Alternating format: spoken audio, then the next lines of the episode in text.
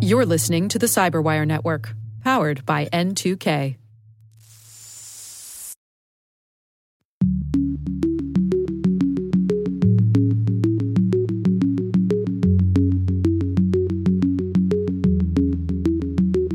I think the really hardcore, serious groups are pushing either the CCPA or something slightly even more draconian than the CCPA.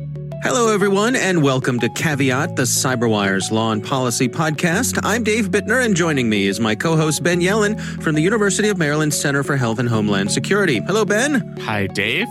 On this week's show, I've got the story of a judge ruling that powering up a mobile device requires a warrant. Ben takes a look at Twitter adjusting their policies in response to the president. And later in the show, my conversation with Ken Dort. He's a data privacy lawyer at Faegre Drinker. He's got insights on the online data privacy bills that are under consideration in New Jersey. While this show covers legal topics and Ben is a lawyer, the views expressed do not constitute legal advice. For official legal advice on any of the topics we cover, please contact your attorney. With over 8,000 threat hunters analyzing over 65 trillion signals daily, Microsoft works tirelessly with the federal government to keep our nation's data secure. This 30 year plus partnership is driving mission innovation that is secure by design.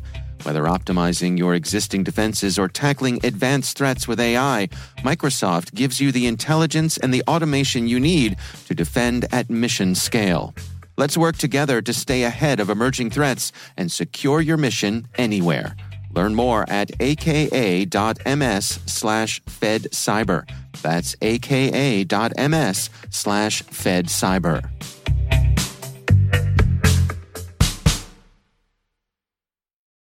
All right, Ben, we've got some uh, good stories to share this week. Why don't you kick things off for us?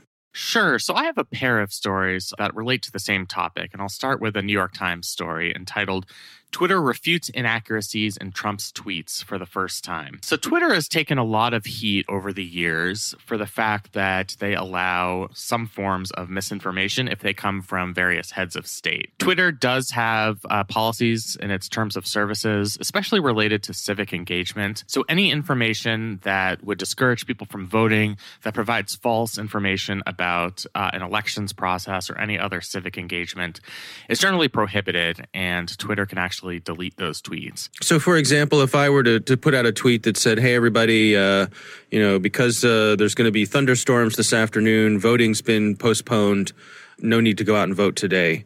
Exactly. Twitter would say that's that's no good. That's a lie, and we're going to take that down. Exactly, or the old trick that you know because we're expecting big crowds at the uh, polling places, Republicans vote on Tuesday, Democrats vote on Wednesday. That sort of ah. thing. Yeah, gotcha, gotcha. Oldest okay. trick in the book.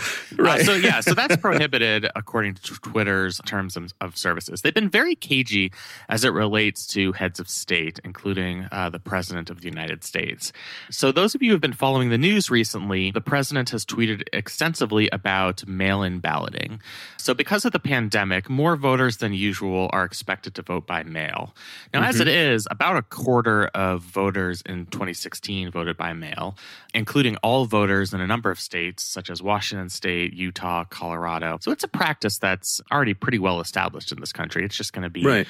more established this year as, as people are fearful of going to the polls. And the president has been tweeting about how this is going to lead to massive voter fraud. He specifically tweeted, I think, the other day about California is going to be sending ballots to people who don't even live in the state. And this really does violate, uh, in a technical sense, Twitter's terms of service. So instead of deplatforming the president or deleting the tweet, Twitter put a little notice under the tweet. It's a little logo with an exclamation point saying, click here to find out true and factual information on uh, mail in balloting. And it links to hmm. the Twitter Moments page, which has sort of a fact check on the president's claims. This is the first time they've done that. It's a pretty bold move for Twitter, considering that they've been so reticent in the past to take action against the president. And of course, there was a big blowback. Um, the president was, was not say, happy is it, about it. Is it is it really bold, Ben? Is it really bold? Bold? Yeah. Is bold the right word for this? I, am not sure. I, I mean, I it's something. Know. I will take it, but it is. It is something. It's perhaps the bare minimum. But the president wasn't happy. His supporters weren't happy. They were quick Sure. to say, well, why aren't you fact checking, you know, this thing that Joe Biden said? Or where are the fact checks saying that the Russian investigation was a hoax, uh, et Yeah, cetera, et yeah. cetera? And so that led to a presidential tweet the morning that we're recording this where the president says that Republicans feel that social media platforms totally silence conservative voices. We will strongly regulate or close them down before we can ever allow this to happen. So, this is a, a threat backed by the full force of the federal government to close down Twitter. Hmm. Now, you might actually ask, can the president close down Twitter? Of course, the answer is no. I will say, I, I, I should I should couch that a little bit. There's probably some regulatory mechanism he could use in extraordinary circumstances, but for what he's talking about here, a, a simple no will suffice. He, he can't shut down Twitter. Uh, and if he did, you know, he would probably be the, the most hurt by anyone because his message would not be able to penetrate in the way it does Yeah. so there's so there's that. The, the thing I'll say from a legal perspective is we've seen some arguments that there's perhaps a First Amendment violation. This violates free speech. Even having an exclamation point and a warning under a, a presidential tweet violates his free speech rights, and that's. Hmm. Entirely backwards, to put it mildly. So, Twitter can do whatever it wants. It's a private company. It creates its own terms of service. It can ban users. It can censor people. Uh, it is not a government entity. So, in most circumstances, it's just not uh, liable for First Amendment violations. What is uh, a First Amendment violation would be a government entity, perhaps the president, telling Twitter, you can't have these fact checks under tweets that you're, you're labeling false. That would be a, a First Amendment violation because it would be the government violating Twitter's right to speak on, on its own platform, uh, which violates both the, the letter and the spirit of the First Amendment. So that's where we are. The latest Twitter controversy now uh, is crossing over into the legal realm. Yeah. Uh, It's interesting to me that that you have this this bit of tension here because it seems as though, as you pointed out, Twitter and the president both sort of need each other in a way. Yes. If if, if Twitter's whole point is to, if what keeps them afloat is engagement, well, you know, I would say probably the the top ten people who who trigger engagement on their platform, the the president certainly has to be in that list. So it would be a you know against their own interests to remove him from the platform. Uh, not to mention, of course, all the political heat they would take for doing so. But uh, it's it's an interesting dilemma in just that- that they everyone has their own interests here, and there there are these tensions between them. Absolutely, and I think you know Trump's certainly aware of that. He he constantly reminds Twitter, you know, you are a platform that largely exists because of me, because of my tweets that that generate a lot of clicks and engagement. Hmm. I don't know if that's entirely true, but there's certainly an element of truth in that. As you said, he Yeah. he does lead to a lot of Twitter engagement. People see more advertising. You know, Twitter makes money, so he's right to a certain extent. And like you know, I think you you said there, he also is very reliant on Twitter. That's his main form of getting his political message out. That's to me that those are his purest political thoughts are not expressed in speeches or even press conferences. You know, I think the most uh, unfiltered version of the president and the way he reaches his political supporters is through Twitter. So they are really codependent on each other. And I think that's why Twitter has been so reticent to this point to regulate him. You know, and uh, another thing I'll say, and I think this is important context, is there's an action that Twitter did not take this week. So the president has been spreading a rumor that's frankly false that TV host Joe Scarborough was behind the death of one of his former interns back in the early Right. 2000s. This you know, it's just it's not the case. Joe Scarborough, uh, this was a, an accident. There was an autopsy that confirmed it was an accident. Joe Scarborough Yeah. was in Washington. I don't need to go through all that. Yeah, it's a, it's a horrible rumor and conspiracy theory that doesn't deserve attention. It doesn't.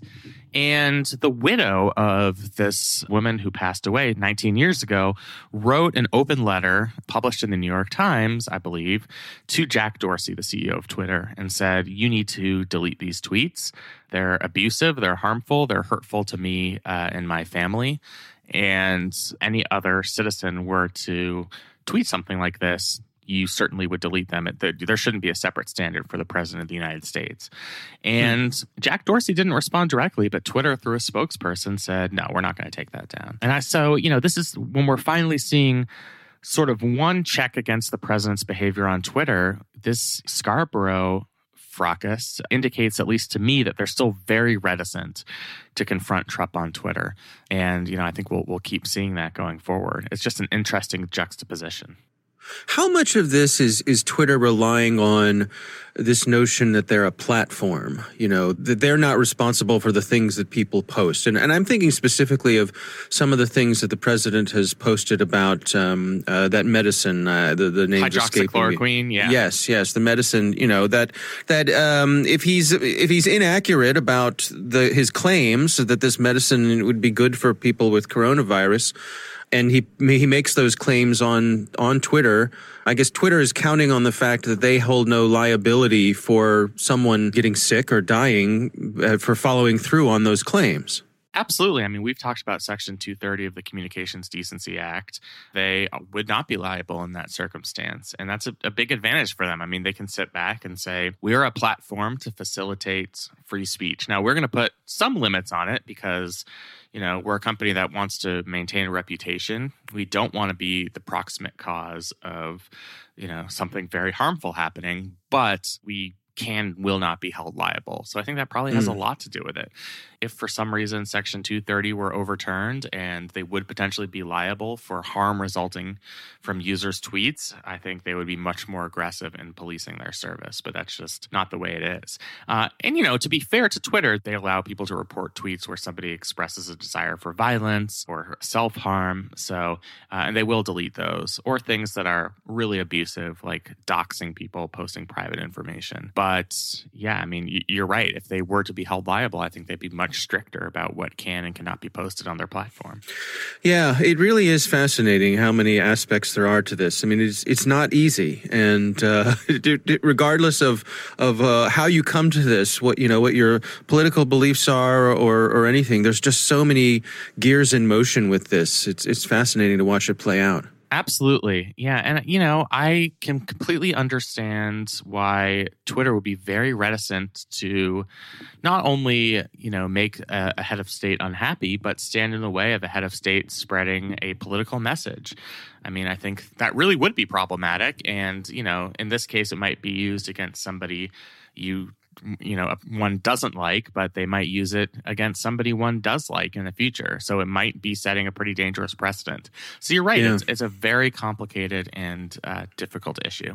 Well, and who would have thought that the, we'd, we'd find ourselves in the situation that that a head of state would use Twitter as the, you know their primary communications mechanism. It's uh, unintended. It's unintended consequences, right? exactly. You know, Jack Dorsey probably thought people were just going to be talking about the great meal they ate at a restaurant you know, right, when he started right, this in 2006. And, right. You know, cat pictures. Yeah. yeah exactly. Yeah, we, we thought this was going to be all cat photos. It was just going to be yeah. a 140 character version of MySpace, mm. but mm-hmm. yeah, it is. It is not that, and and it no, really no. hasn't been that for a while. I mean, going back to uh, the Arab Spring in 2011 when Twitter was the preferred medium of communication. It's taken its own path. All right. Well, uh, it's fascinating, and, and of course, we'll keep an eye on it. My story this week, I think, is fascinating. Uh, this is written by Kate Cox over at Ars Technica. The title of the article is Just Turning Your Phone On Qualifies as Searching It, a Court Rules. Uh, so, this is a district judge in the U.S. District Court in Seattle uh, ruled that when the FBI turned on a suspect's phone to look at it, merely activating the phone's lock screen, I guess qualified as a search and therefore required a warrant. Unpack this for us, Ben. So this is a fascinating case. It comes from Washington State. This was a federal district court, but the incident happened in Washington State. It was a suspect was using a smartphone. He was arrested. Incident to his arrest, an officer was just doing a search incident to arrest. Uh, hit the power button to bring up the phone's lock screen. Officer didn't attempt to unlock the phone. The court and the decision actually didn't have a problem with what the uh, arresting officer did in this circumstance. But during the investigation, the FBI turned on on the phone to take a photograph, a screenshot of the phone's lock screen. Um, all it says in this article is that the lock screen displayed the name Streezy on it. My guess is perhaps that identified him as a suspect, uh, mm-hmm. so that potentially could have been incriminating. But they took a photo of the lock screen, and what this court has said is that qualifies as a search for Fourth Amendment purposes, and therefore would necessitate a warrant. Now, this is hmm. fascinating for a number of reasons. Yeah. So, just to, to unpack the history very quickly, up until the 1960s, there was no Fourth Amendment search unless there was some sort of physical intrusion on a person's property or a person's stuff. That standard changed with a case called Katz v. United States, where the new standard was more about a violation of a person's reasonable expectation of privacy whether there was a physical invasion or not. That was sort of the, the new and enhanced understanding until 2012, a case called United States v. Jones. A majority in that case said, yes, reasonable expectation of privacy is still a valid standard for determining whether there has been a Fourth Amendment search, but a physical trespass still suffices to qualify as a Fourth Amendment search. So that's still. Hmm even if uh, a reasonable expectation of privacy is not violated, if there has been a physical trespass, that's still a Fourth Amendment search. Hmm. And that's the decision, United States v. Jones, that the judge seems to be relying on here. The judge is saying, you know, a person does not have a reasonable expectation of privacy in their lock screen. It's something that's pretty public. I mean, you know, if your phone falls out of your pocket, your lock screen is going to be available. That's something right. that really any anybody could see if you leave it on a table. But the search here was the act of taking that screenshot. That requires physically touching the device and physically pressing, you know, whatever it is, the two buttons that that take the screenshot. So this is almost like a 19th century understanding of the Fourth Amendment, where it comes down to whether there has been a physical trespass on somebody's stuff, somebody's effects is the is the legal term of art. Yeah. Um, so it's a it's a fascinating case. What do you suppose the repercussions could be here? Because I have to say, I, I was I'm surprised by this. I'm left uh, with my eyebrows up, thinking, what what is going on here? It's interesting, but I can't really feel like I, I understand it completely. So the implications are that even absent an expectation of privacy, even if it's something that a person is not really trying to conceal to public view, there can be Fourth Amendment protection if there is some type of physical intrusion. And the physical intrusion here is extremely minimal. Um, you know, hmm. when, when, we think about physical intrusions in the trespass context and the Fourth Amendment context, you know, you and I would probably picture police officers storming into somebody's house or a strip search or something like that. Here we're talking about pressing two buttons on the side uh, on the side of a device. The reason this line of thinking is so bizarre to me is that there are far more intrusive types of searches that are done without these physical trespasses that it seems bizarre to me to make a Fourth Amendment determination on the level of physical penetration into one's device. Hmm. So we've had cases dealing with cell site location information and getting the, the contents of one's device incident to arrest, like in Riley v. California. And those are all electronic means of doing surveillance. Here we're talking about what seems like a very minimal act of pressing a couple of buttons, and suddenly that's the thing that triggers Fourth Amendment protection. Hmm. It just seems pretty incongruent to me. Um, and that's sort of the problem I've always had with this Jones case. Uh, and in that Jones case, Justice Alito, in his concurrence, expressed a similar concern. In that case, it was determined that because an officer physically placed a GPS device on a suspect's car, that counted as a search, whether that suspect had a reasonable expectation of privacy in his own movements. And what hmm. Alito said is it's not the physical act of placing that GPS device on a person's car that brings up privacy concerns. It's the following the guy around using GPS tracking that presents the privacy concerns. And that's sort oh, of the way that's the way I think about these issues. The invasion of privacy to me has little to do in these digital cases with the level of physical force applied.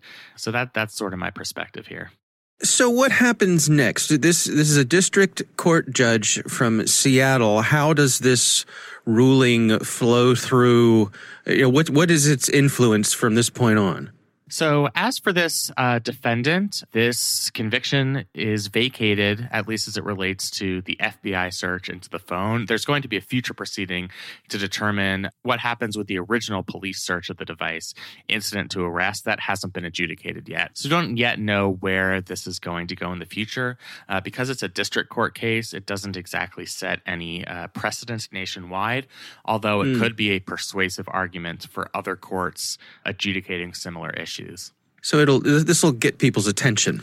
It is. I mean, it's a it's a novel case. It's an interesting case, and you know, I've never seen this type of scenario come up in the past in terms of relating specifically to the lock screen. And I guess it's sort of rare to me that any slam dunk evidence would be uncovered simply on a on a person's lock screen. But here we are. And now we might see more cases like this in the future. I guess the lesson is be careful what's on your lock screen. Mine's a picture right, of right. picture of my kids if that's right, going to incriminate exactly. me in any crime, you know, I'm going to be in a lot of trouble. So, right, just keep the the stock photos of the beautiful waterfall or, or mountains, and, yeah, and, you'll be safe. Yeah, right, right. Don't leave uh, your manifesto for your plans to how how you're going to kill your spouse as your background thing for your for your lock screen, right? Exactly, it, it exactly. Come back to haunt you, or yeah. your you know your known aliases. You know, try right. keep that hidden behind your lock screen. Right, right, right. All right. Well, those are our stories uh, for this week. It is time to move on to our listener on the line. Our listener on the line this week, uh, his name is Paul, and he writes in with an interesting question. He says, uh, One question I wondered since the Equifax hack why does a financial institution send any data to any credit bureau? Is this a law, a regulation, a policy, or is it written in a contract? When I ask about it, I've received many different answers, but nothing definitive. There are many so called private banks, but how private are they if they send your transaction data to every credit bureau? What if the financial institution offered a service fee, not not to send data to any credit bureau for those that want privacy. I know some federal agents, law enforcement, public figures, and possibly a law professor that would pay to use such a bank. Plus, that would lock the person to that financial institution for loans and other services. So it's a win for the customer and a win for the financial institution. Maybe this already exists. If it does, I have not heard of it. This is an interesting question and something I've wondered about too. It, it seems to me, and correct me if I'm wrong here, that this whole sort of reporting to the credit bureaus is kind of a relic that sort of, we've always done it this way, and so we we still do. Is that right? Yeah, I, I think there's a, a, a lot uh, of that to this to this question, and it's a, and it's an excellent question. So there is something called the Fair Credit Reporting Act, which generally governs financial institution reporting credit information to the credit bureau. I mm. will say there is no actual requirement written into that law or any other law saying that financial institutions have to submit information to any credit bureau, let alone the three major credit reporting bureaus. There's hmm. a reason that most financial institutions do. It is to their own advantage, even though it's it's relatively burdensome on them cost wise. It's costly to submit that information to the credit reporting bureaus. But these are the same financial institutions that want to make smart loans to uh, their consumers. And in order to have the requisite information to make those loans that are going to help their bottom line, they want information from these credit reporting bureaus. So, you know, you can see why that would be a, a symbiotic relationship. To me, there's nothing that would stop a private bank or an institution from not reporting to credit bureaus. However, this might not be that great of a solution in terms of somebody who wanted to keep their financial arrangements private because there are other laws and regulations that would allow the government or other government entities like the IRS to obtain your financial information. For example, hmm. any lawful subpoena. And, you know, just be if your financial institution does not report to credit bureaus, that means they don't report your good credit history or your bad credit history. Mm-hmm. And that mm-hmm. means, you know, if you wanted to buy a house or, or buy a car at some point in the future and, and we're looking to take out a loan, you know, if you were only banking with private financial institutions that did not report credit information, you'd have no credit record. And it's unlikely that another institution uh, would want to lend to you. Yeah. But to the question itself, uh, there really are no hard and fast requirements in the Fair Credit Reporting Act or, or any other federal statute. It's something that financial institutions do on a voluntary basis. Well, I wonder too. I mean, can you envision uh, us running into a situation where, for example, something like California's privacy law or one of the many privacy laws that various states are writing could come into conflict with this sort of reporting to credit bureaus? Would it, would it be within a consumer's right to say, to go to a bank or go to a credit bureau and say, hey, knock it off. I never gave you my, my express written permission to share this data? So it would not be, and there's a very specific reason for that. The Fair Credit Reporting Act contains all sorts of requirements as to what financial institutions are allowed to report, the consumer's right to uh, be informed about negative reporting to a credit bureau. Um, hmm. And since those are federal regulations, they would supersede state regulations or state laws like the CCPA. The federal oh. government has occupied the field on consumer privacy protection related to credit reporting because they passed the Fair Credit Reporting Act. I see. So I think uh, we'd have a preemption issue here. The federal law would preempt uh, those state laws. All right. Well, good information. And uh, thanks to our listener, Paul, for uh, sending in the question. It's a good one. Uh, we would love to hear from you. We have a call in number. It is 410 618 3720. That's 410 618 3720. You can call and leave your question. You can also email it to us at caveat at thecyberwire.com.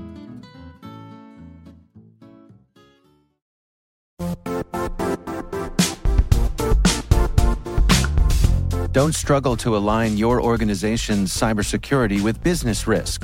Get the only solution that goes beyond reacting to threats with vulnerability and risk monitoring. You need the next evolution of MDR, and only Critical Start delivers it. Critical Start doesn't just monitor and respond to threats. They put you in control by detecting suspicious activities, quickly responding to contain threats, and identifying your most critical assets and protecting them against vulnerabilities and exposures.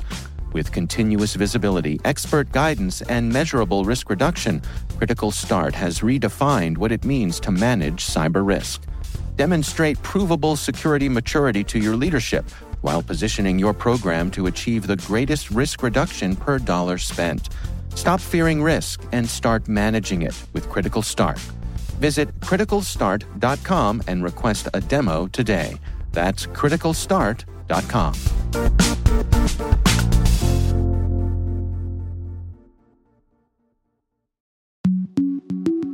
Ben, I recently had the pleasure of speaking with Ken Dort. He is a data privacy lawyer at Faegre Drinker. Uh, and we spoke about, among other things, uh, some of the data privacy bills that are under consideration in New Jersey. Here's my conversation with Ken Dort. It started in California, not so much because California's legislature was leading the charge, but because California has a rather idiosyncratic referendum protocol, which allows groups that are really well organized to get things on the ballot for you know popular vote. And that's what happened here. You had some rather or, well organized privacy groups that put together the initial version of the, what was to become the CCPA, and it was much more draconian than what the CCPA actually became. And what happened was, in response to that effort, the California legislature moved to put together the, the legislation to kind of preempt what was going to be on the, the referendum ballot. Hmm. And that explains, because they did it so fast, that explains why there were so many kind of gaps and inconsistencies in, the, in that first enactment, which required all of the various amendments that, that happened after that. And so that kind of explains why California, in addition to being kind of a leading edge in the privacy area, did it so quickly because they were kind of, you know, gelled into action, you know, by these privacy groups. But, you know, having that in place in conjunction with the GDPR already having come online in May of, of 2018, you know, all of the states pretty much then started more or less seeing the future and, and, and deciding to kind of get on the bandwagon, so to speak. And that explains why you see the various states, you know, in, in the various levels of, of action. Only a very small handful of which have actually passed legislation, uh, just because of the fact that the subject matter is very complicated, and California was able to do it because it was at knife point, uh, because it was either if the CCPA passed or you were going to have this really, you know, hard edged, you know, referendum passed. And so that that kind of explains where we're going. Some of the larger states are in the process of at least looking at it. Illinois, New York, a, a whole variety. They mirror the CCPA in various components. New Jersey, as we'll talk about, I mean, is a almost a clone of of the CCPA, you know, with some material differences. Particularly, you know, national level companies. If you're large enough, you're clearly doing business in California. And so, what you've got companies having to do is one, they have to comply with the CCPA because if you know they're in California, but then they have to kind of decide, okay, do we have a bifurcated, you know, consumer uh, system, or are we just going to assume that this is the way of the future and we just basically treat everyone as a Californian? Hmm. And quite a few companies are going that route. And, and then they're, what they're going to do is just as other states come online, they'll just compare and contrast to make sure that they're in compliance with all the states that are relevant to their operations and then go from there. Is there any sort of lobbying effort that's going on? Are, are there organizations uh, shopping around, uh, you know, prepackaged, recommended sets of potential legislation to, uh, as, as you mentioned, to kind of simplify things so that you have some consistency from state to state? Not that I'm aware of. I mean, I, th- I think the really hardcore, serious groups are pushing either the CCPA or something slightly even more draconian than the CCPA, something more comparable to the GDPR. They'd like to see every state pass the same thing. The, the, the problem with you know, democratic government is that you, you might submit a, the same thing to each of the 50 state governments, but more likely than not, the result was going to be something slightly different you know across across the waterfront, which mm. explains why you know they they are these groups are going maybe to the larger states just because they have a larger bandwidth, but then they're also trying to push Washington to to enact comprehensive federal level legislation that would preempt states and you know create a one GDPR like you know consistent set of, of laws and regulations that you know national uh, companies can look at and don't have to worry about keeping up to speed with 50 different jurisdictions. When you use the term draconian, what what are the elements that uh, that elicit that description from you? Well, I mean, draconian. That's, uh, I don't mean that in, a, in, an opinionated or pejorative sense of the word. I just mean hmm. that kind of in the, the spectrum of what you know privacy legislation there is. I mean, I you, you, you can have something which is you know kind of a voluntary, you, you know, in terms of, of, of participation, or you can have something you know on the other end, which would be like the GDPR, which requires that you get consent from the persons from whom you're collecting their information. And you, you need opt in, you need rationalizations or legal bases for everything that you're doing with that personal information. Effectively, you're giving the, the, the people whose information it is control over how it's going to be processed, used, and shared. And you can't allow yourself then to get kind of ahead of the curve. I mean, if, if you don't have the appropriate consent in place under that kind of a scheme, your whole setup could fall flat if, if let's say, for example, you don't either under the GDPR, you don't have one of the legal bases for processing either you know consent or some kind of legitimate business purpose, or everything has to be based on permission or, or, or a legal basis. And if you don't have it, you can't go forward. I see. Well, let's dig into some of the specifics of uh, what New Jersey is proposing here. What are some of the elements that have caught your eye? This effort is a true clone with some differences uh, from the, the, CCPA. Now, keep in mind that the, the legislation that we're talking about, which is uh, bill number 3255, that was introduced only as recently as February 25th, I believe. And so the, the, the legislation we're looking at is like the first draft. And so this is what came off the table and the, the, the, the let's say the, the printer of the the sponsors. So mm. this really hasn't had an opportunity for any true legislative vetting. As I said, it was introduced on February 25th, but nothing really more was done procedurally. It was going to be brought back for discussion in front of the uh, New Jersey Assembly's uh, I mean, Science and Technology Committee on March 16th. And unfortunately, other events seem to uh, transpire and overtake mm. not only New Jersey but the rest of the country with the with the COVID nineteen emergency. And so, as it sits right now, you know, the, the legislation is kind of uh, you know kind of in abeyance, you know, in, in, in recess until you know New Jersey's you know assembly comes back online, and then depending on how long that takes, and then once it is back, you know what are its what will its priorities be, you know, in those first few weeks, you know, months, you know, you may have a you having you know haven't dealt with the with the crisis for several months you know, this legislation might not be high on their list of things to look at immediately. So, in terms of what the next step will be in terms of timing, it, it, it, it's hard to say.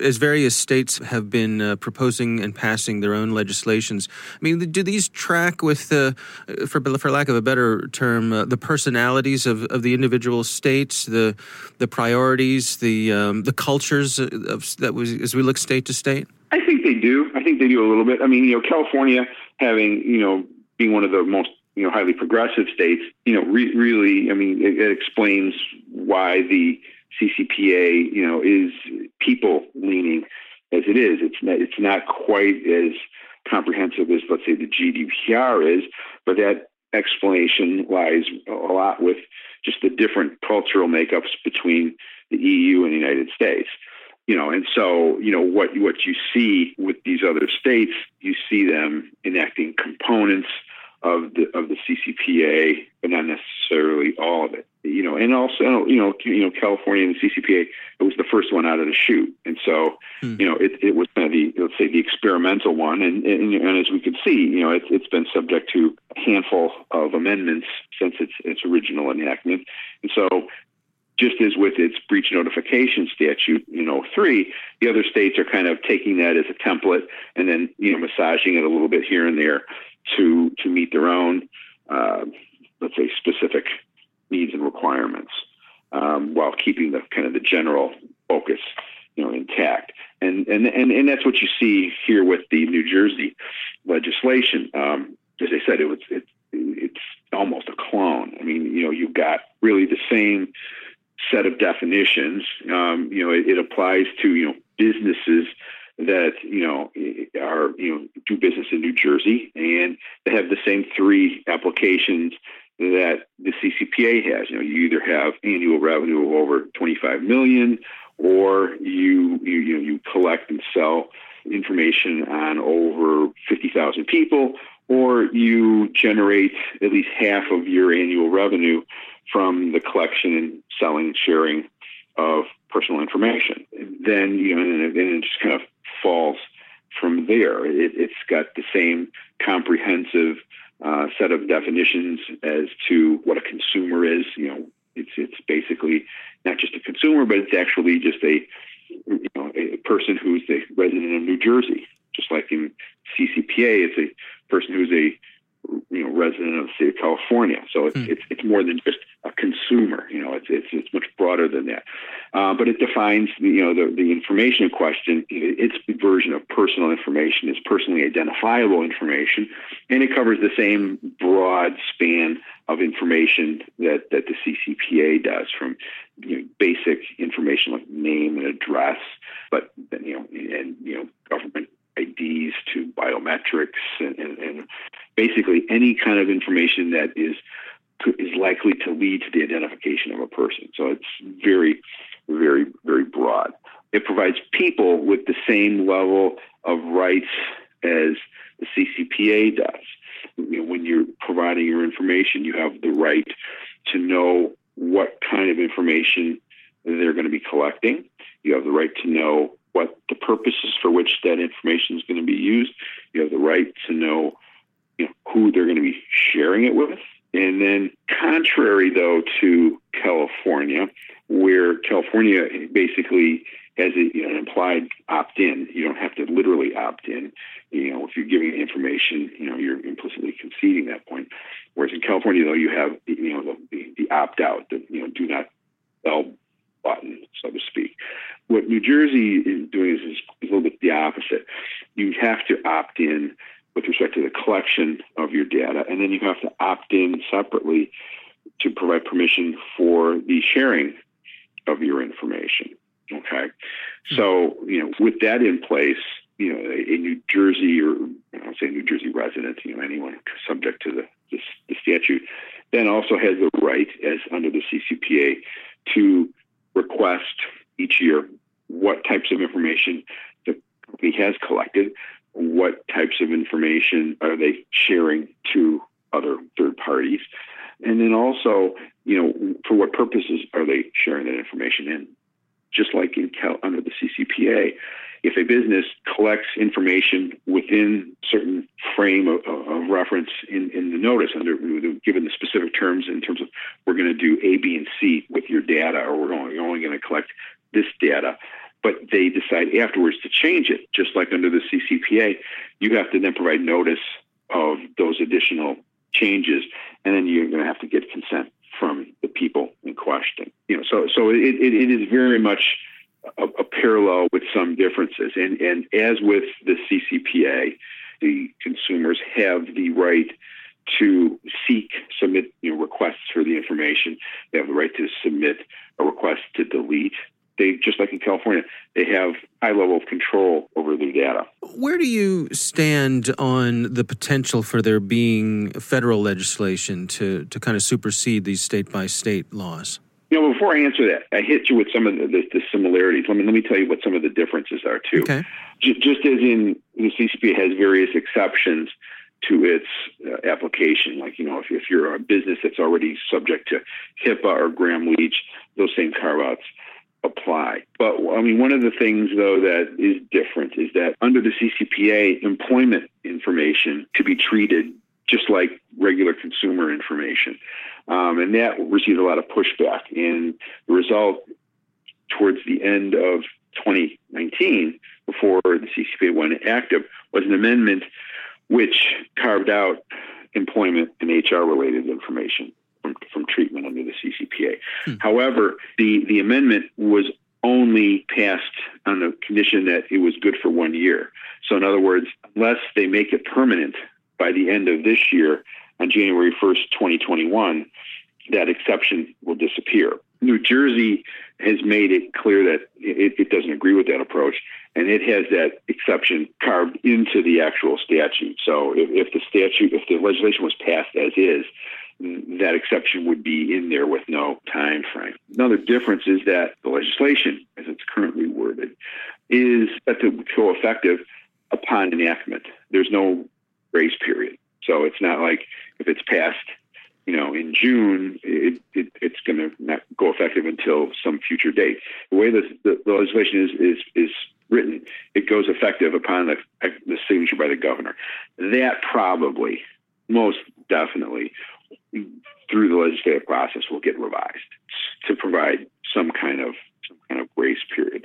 In particular, you, you, there's also a provision that gives the Attorney General, New Jersey Attorney General, the authority to enact, uh, develop and enact regulations, just like the California Attorney General has.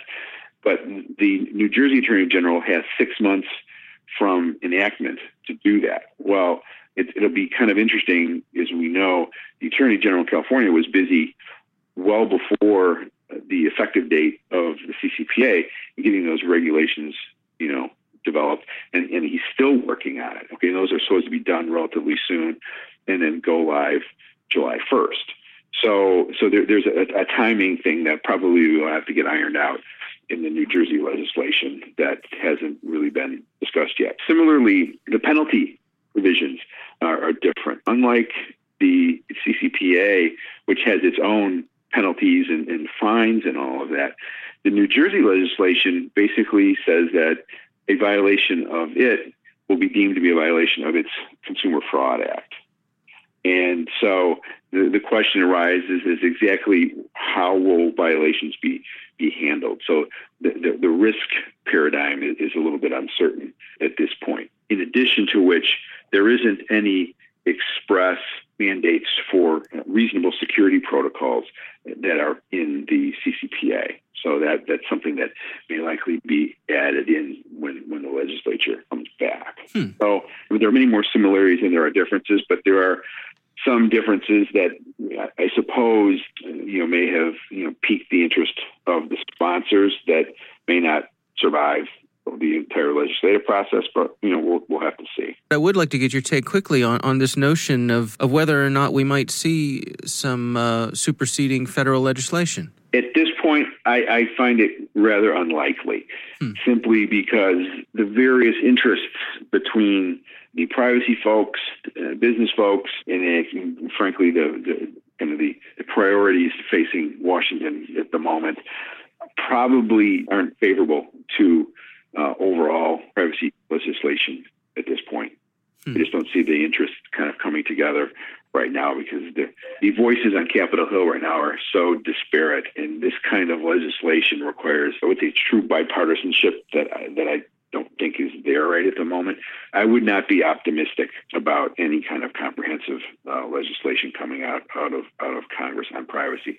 I mean, you, you, can kind of compare and contrast its effort a few years ago with respect to comprehensive federal breach notification legislation, and that didn't really get very far either. And that was something which, you know, it's breach notification. Right. Know, not, no, not exactly know, controversial. Every, every, yeah.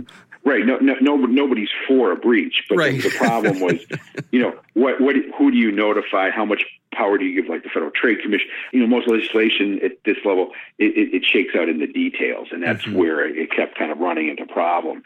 And something like with breach notification is much more, you know, condensed and straightforward than like, you know, privacy legislation, you know, at, at, the, at the level of the CCPA or the GDPR. And so it just it just makes me just pessimistic on that front, at, at, at least at this point in time. All right, Ben, what do you think? So, very useful information about what's going on in New Jersey. Um, it's another incident where uh, the COVID epidemic really interrupted everything else that was going on in the digital privacy world, that they are not able to see this legislation through the way California was. But it seems like New Jersey's effort is just as ambitious, if not more ambitious, than uh, California's effort to, to pass a data privacy piece of legislation. Another interesting thing he noted, and this interests me as a uh, somebody who grew up in California is the role that the propositions, the state propositions have in the drafting of the California Consumer Privacy Act. Because the tech companies were fearful about what those pesky voters would get on the ballot in terms of um, ballot propositions, I think that was the impetus uh, for legislators to try and take a more responsible tack, do the background work, do the research, and make sure that this was a responsible consumer uh, privacy act that could endure through legal challenges.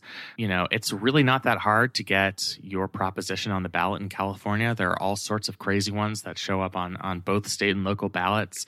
Uh, I'm sure for our California listeners uh, out there, they know that the uh, California voter guide is like you know a 500 page phone book that they have to read before they go to the right. go to the right. polls. So that's just another interesting angle that I, I hadn't really explored, and I'm and I'm uh, glad we got to hear about that in this interview.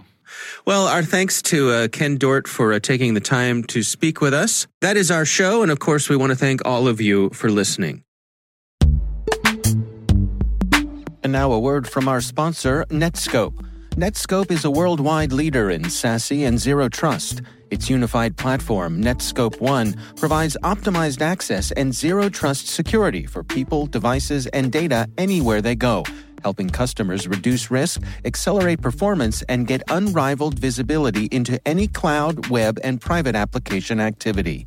To learn more about how Netskope helps customers be ready for anything on their SASE journey, visit netskope.com.